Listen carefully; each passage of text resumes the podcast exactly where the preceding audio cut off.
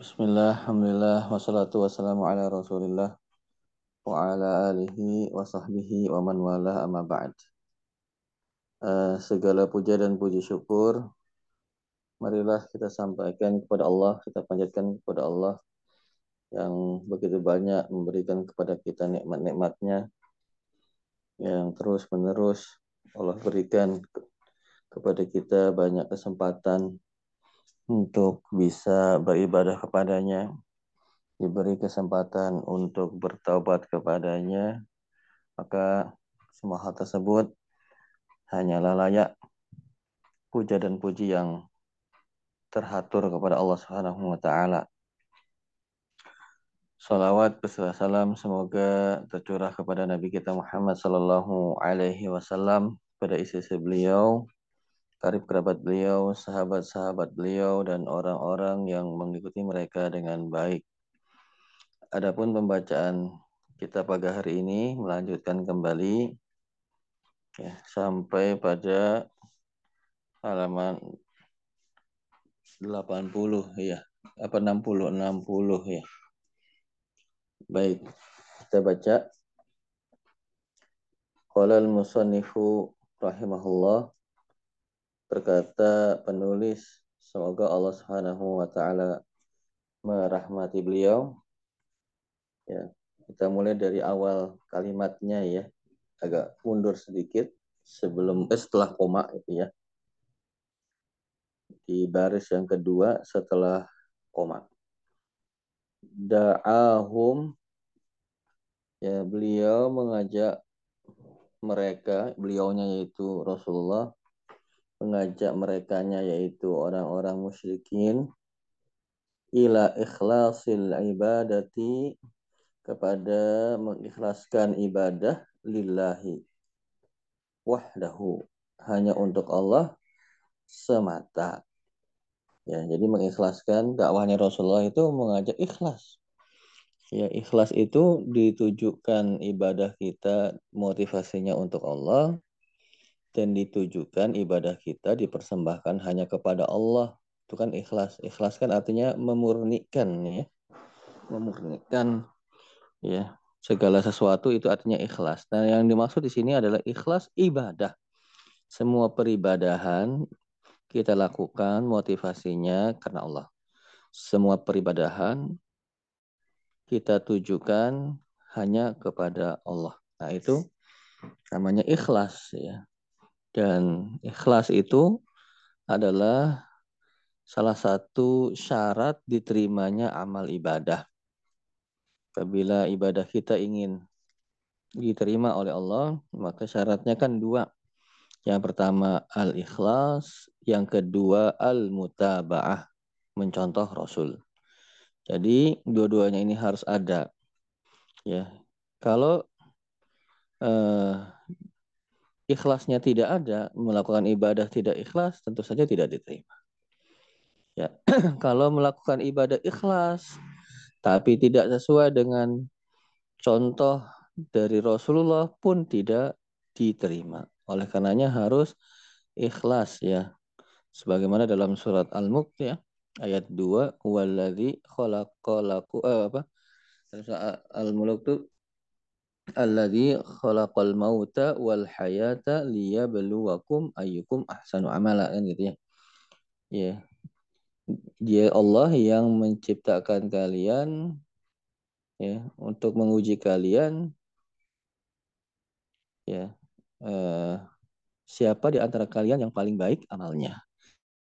Maka Fudail bin Iyad, seorang tabi'in, mengatakan ketika ditanya apa itu artinya amal yang terbaik, maka beliau mengatakan ya, adalah yang ikhlas dan yang benar. Yang ikhlas itu ditujukan kepada Allah, maka nalillah, dan yang benar maka na'ala sunnati Rasulillah.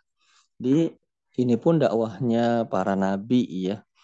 Para nabi selain Nabi kita Muhammad shallallahu alaihi wasallam tentunya, yang mendakwahkan manusia untuk ikhlas ibadahnya murni hanya untuk Allah saja, tidak sedikit pun dari ibadah yang kita lakukan ditujukan motivasinya atau ditujukan ya ibadah tersebut kepada selain Allah. Baik, kita lanjutkan ya. Itu kemarin kita telah baca, sekarang kita lanjutkan.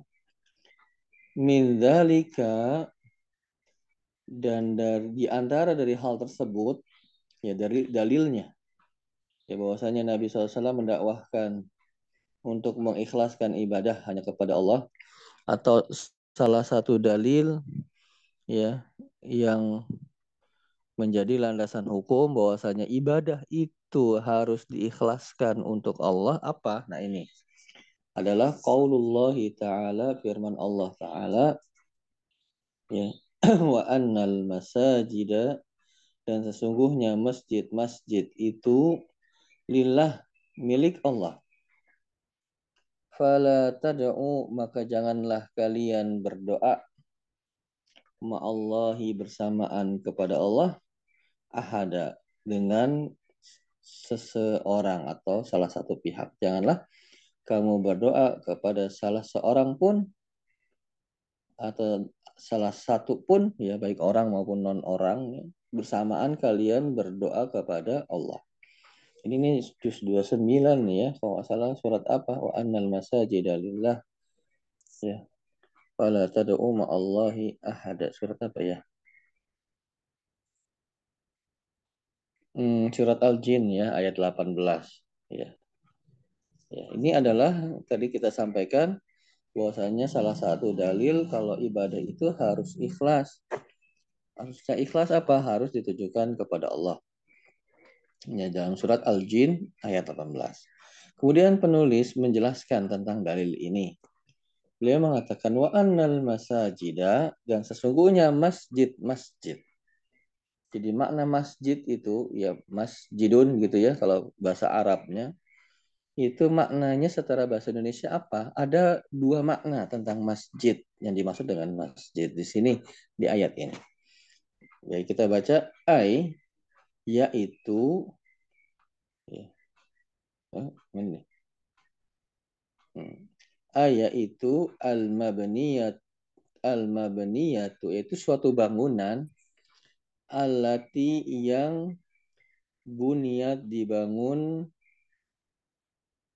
li'an, tujuannya tuqoma, ditegakkan fiha, di dalam bangunan tersebut as-sholatu, yaitu sholat. Jadi suatu tempat yang dikhususkan untuk melaksanakan sholat itu namanya masjid tuh ya. Jadi masjid itu adalah suatu tempat ya, di antara makna masjid dalam ayat ini ya, ya masjid adalah suatu tempat yang dipersiapkan, yang diperuntukkan ya dalam melakukan ibadah sholat, itu namanya masjid. Jadi suatu tempat yang kita khususkan untuk dilakukan sholat namanya masjid. Dan sebenarnya kalau pemahaman kita itu ada yang sedikit perlu dikoreksi tentang masjid ya. Kalau di Indonesia, masjid kecil itu bukan masjid namanya, tapi musola. Kalau tempatnya besar itu masjid. Nah, ini yang perlu dikoreksi. Mau besar, mau kecil, tempat itu tujuan utamanya ya, salah, punya tujuannya banyak. Tujuan utamanya untuk dilakukan sholat ya lima waktu, itu namanya masjid ya. Nggak ada ya musola itu dalam dalam apa hmm, istilah syar'i itu nggak ada musola, maksudnya musola itu kecil gitu ya, masjid itu besar, nggak seperti itu. Pokoknya suatu tempat yang dikhususkan untuk dilakukan salah satu fungsi utamanya peribadahan sholat, maka masjid ya. Jadi musola pun masjid sejatinya. Ya, bahkan istilah musola itu bukan tempat sholat kalau dalam dalam syar'i ya. Justru musola itu maksudnya suatu tempat, suatu lapangan, bahkan lapangan musola itu ya untuk dilakukan sholat id atau sholat jenazah. Di zaman Rasulullah shallallahu alaihi wasallam itu disebut musola. Ya. Maka kembali ke tadi, makna masjid adalah diantaranya tempat yang dikhususkan untuk sholat lima waktu. Kalau di kantor ada suatu tempat yang dikhususkan salah satu fungsi utamanya untuk sholat lima waktu, itu disebutnya masjid. Maka berlaku hukum masjid di sana, ya, tahiyatul masjid dan sebagainya ya. Misalnya di suatu kan kantor ya, nggak nggak ada bangunan yang kita pahami seperti bangunan masjid pada umumnya. Ya, misalnya ada cuma satu lantai gitu ya, atau suatu ruangan besar gitu ya. Nah, ruangan itu memang dipersiapkan untuk sholat. Nah, itu disebut pula masjid. Ya, nah ini salah satu makna masjid dalam ayat surat Al-Jin tadi. Ya. Wa yuzkaru fiha Allah, dan disebutkan di dalam tempat tersebut Allah. Jadi untuk sholat dan untuk mengingat Allah itu disebut dengan masjid. Ya. Lillah, masjid-masjid itu lillah, milik Allah. Maksudnya ai yaitu buniyat, dibangun ya, masjid-masjid itu lillahi, untuk Allah wahdahu semata. Ya. Wa yu'badu, dan diibadahi siapa ya Allah, itu Allah, fiha di dalam tempat tersebut, wahdahu semata, tabaraka wa ta'ala, yang maha ya uh, suci lagi maha tinggi. Wala yuj'alu, dan tidak dijadikan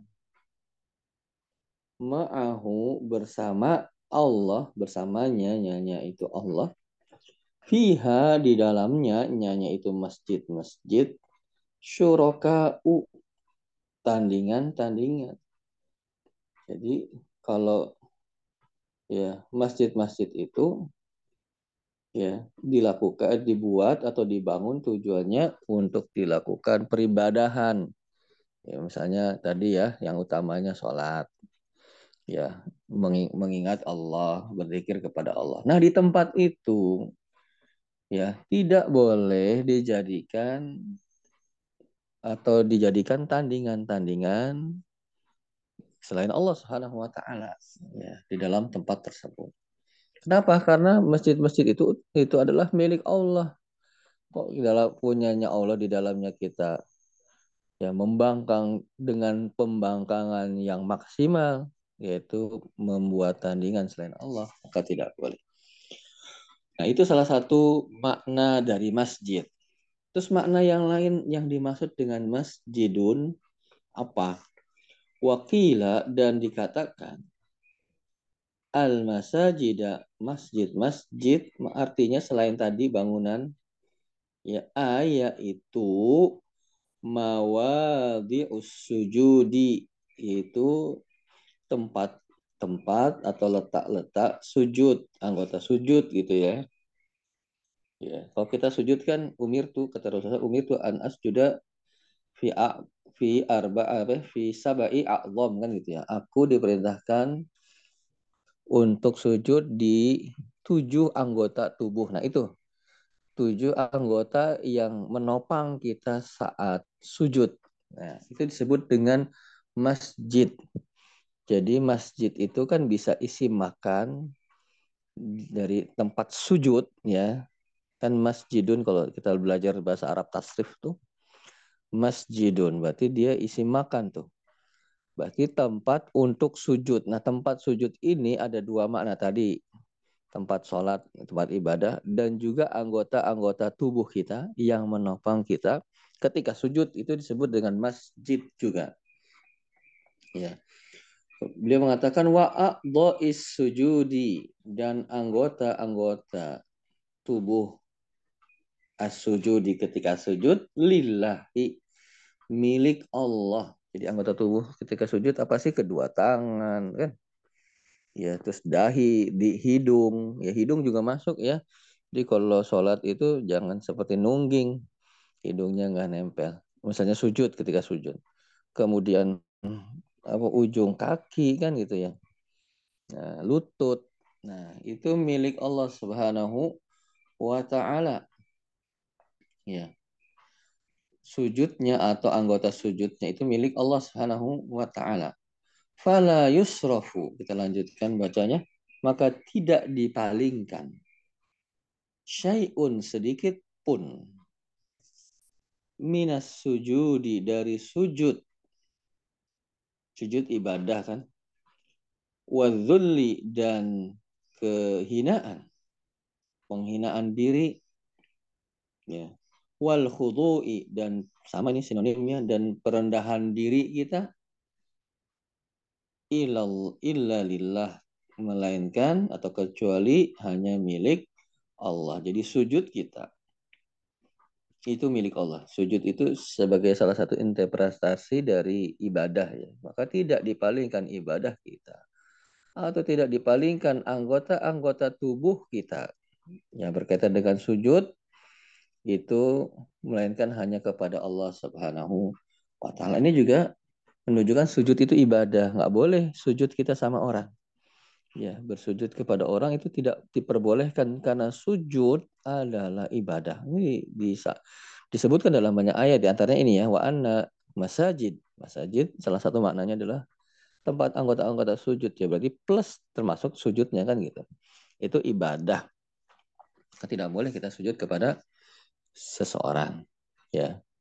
Sebagaimana sabda Rasulullah kalau kana ya seandainya ya Uh, walau kana amiru ahadan an yasjuda li ahadin, kalau seandainya boleh saya memerintahkan seorang untuk sujud kepada orang lain, la amartul mar'ata an tasjuda li zaujiha, maka aku perintahkan seorang istri itu sujud kepada suaminya. Itu kalau boleh ya, maka tidak boleh sujud ini di lakukan untuk seseorang. Sebagaimana juga tidak boleh ibadah ini ditujukan kepada seseorang atau sesuatu gitu ya. Tabaraka wa ta'ala yang maha suci lagi maha tinggi. Kemudian beliau tadi telah menjelaskan ya maksud masjid. Sekarang melanjutkan kembali masih tentang makna ayatnya. Wa annal masajida lillah, dan sesungguhnya masjid-masjid tadi sudah disampaikan ada dua makna masjid ya. Fala tad'u ma'allahi ahada, maka janganlah kalian berdoa kepada seorang pun bersamaan dengan Allah. Nah, sekarang beliau menjelaskan kata yang lain selain masjid, yaitu kata ahadan. Maka beliau mengatakan wa ahadan, seseorang pun. Ja'at nakiratan, kata itu ahad datang nakiratan secara nakirah. Kita belajar bahasa Arab ya, ini makanya bahasa Arab itu sangat erat kaitannya dengan agama kita. Nakirah itu kan masih umum artinya, atau kalau mudahnya tidak ada alif lam atau tidak ada alnya ya. Iya. Kalau Muhammad apa namanya masjidun itu kan nggak ada alnya tuh, maka artinya sebuah masjid umum ya. Kalau al-masjidu, masjid itu ada alif lamnya, itu sudah spesifik yang dimaksud. Nah, ahadan itu nakirah umum ya, nggak ada alif lam mudahnya gitu ya. Ja'at nakiratan, kata ahadan itu dalam ayat surat Al-Jin tersebut ya datang dalam bentuk nakirah. Fi siyaqin nahyi, pada fi siyak itu konteks, an-nahi larangan, konteks kalimatnya larangan. Mana fala jangan, itu kan larangan negatif ya, konteks kalimatnya negatif. Jadi kalau negatif itu jangan atau bukan, itu namanya siyak nahi ya. Lawannya isbat, isbat itu positif. Contoh gini, Muhammad makan, itu positif, isbat namanya. Muhammad tidak ya makan, atau Muhammad jangan makan, itu eh, nafi atau sebetulnya nahi di sini larangan. Nafi atau nahi ya. Nah, nakirah ini ahad. Ya. Konteksnya adalah larangan. Fi siyakin nahi. Fala tad'u, maka jangan kalian berdoa kan gitu ya. Nah, ada rumus, ada kaidah dalam usul fikih. Kalau ada lafadz nakiroh dalam konteksnya larangan, maka nakiroh itu fungsinya umum. Di sini nakiroh mana? Ahadan. Dalam konteks nahi mana? Fala tad'u, jangan kalian seru, ibadah. Jangan kalian beribadah. Maka beliau mengatakan, kita lanjutkan bacanya. Fatufidul umuma, maka berfungsi umum. Jadi nakiroh di konteks kalimat nahi berfungsi umum, itu kaidah ya atau rumus. Ay yaitu ayya ahadin kana, siapapun orang tersebut. Ya, jadi jangan kalian berdoa bersama Allah dengan siapapun. Siapapun ini umum, ya. Nabi, kalau gitu Nabi gimana, masuk nggak dalam kata ahadan? Masuk, karena umum. Maka Allah tidak boleh disekutukan. Tidak, fala tad'u, janganlah kalian berdoa, berdoa, jangan kalian menyeru, berdoa.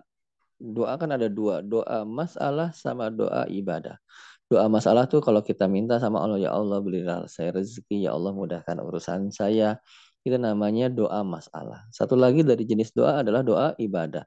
Semua ibadah kita itu aslinya adalah doa. Iya. Adalah doa. Jadi kalau kita ibadah kan secara tidak langsung, ya Allah terimalah ibadah saya, ya Allah eh, rahmatilah saya, kan gitu. Dan seterusnya, dan seterusnya. Maka ibadah kita adalah uh, termasuk doa. Nah, fala tad'u, jangan kalian berdoa, masuk dua jenis doa tersebut. Doa masalah dan doa ibadah. Tidak boleh ditujukan kepada seorang pun selain Allah Subhanahu wa ta'ala. Pihak manapun tidak boleh. Termasuk Nabi kita Muhammad sallallahu alaihi wasallam. Maka kita tidak boleh berdoa meminta kepada beliau sallallahu alaihi wasallam. Karena kenapa? Karena eh, ahadan itu nakiroh dalam konteksnya kalam atau konteks kalimatnya adalah nahi, maka umum siapapun itu. Kalau orang soleh, apalagi orang soleh, Nabi saja nggak boleh, apalagi berdoa kepada, minta kepada orang.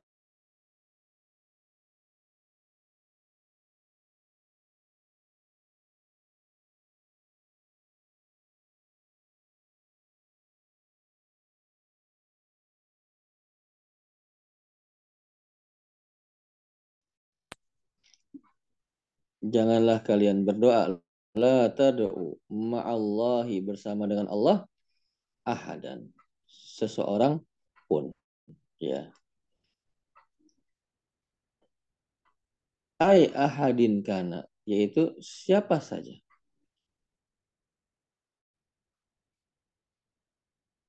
La malakun muqarrabun, tidak juga kepada malaikat yang dekat kepada Allah. Wala nabiyyun mursalun, dan tidak pada seorang nabi yang diutus. Wala waliyun min au minal auliya, tidak, tidak pula berdoa kepada salah seorang wali dari antara para para wali. Wala ghairuhum, dan tidak sepada selain mereka. Mungkin afan ya Bapak-bapak, mungkin sampai saya ini dulu ya. Pak Rifai, ini sepertinya istri saya perlu sesuatu. Ya, mudah-mudahan bisa bermanfaat. Ya. Wa anta fatasullah subhanakallahumma bihamdika asyhadu an la ilaha illa anta astaghfiruka wa atubu ilaik. Assalamualaikum warahmatullahi wabarakatuh. Waalaikumsalam warahmatullahi wabarakatuh.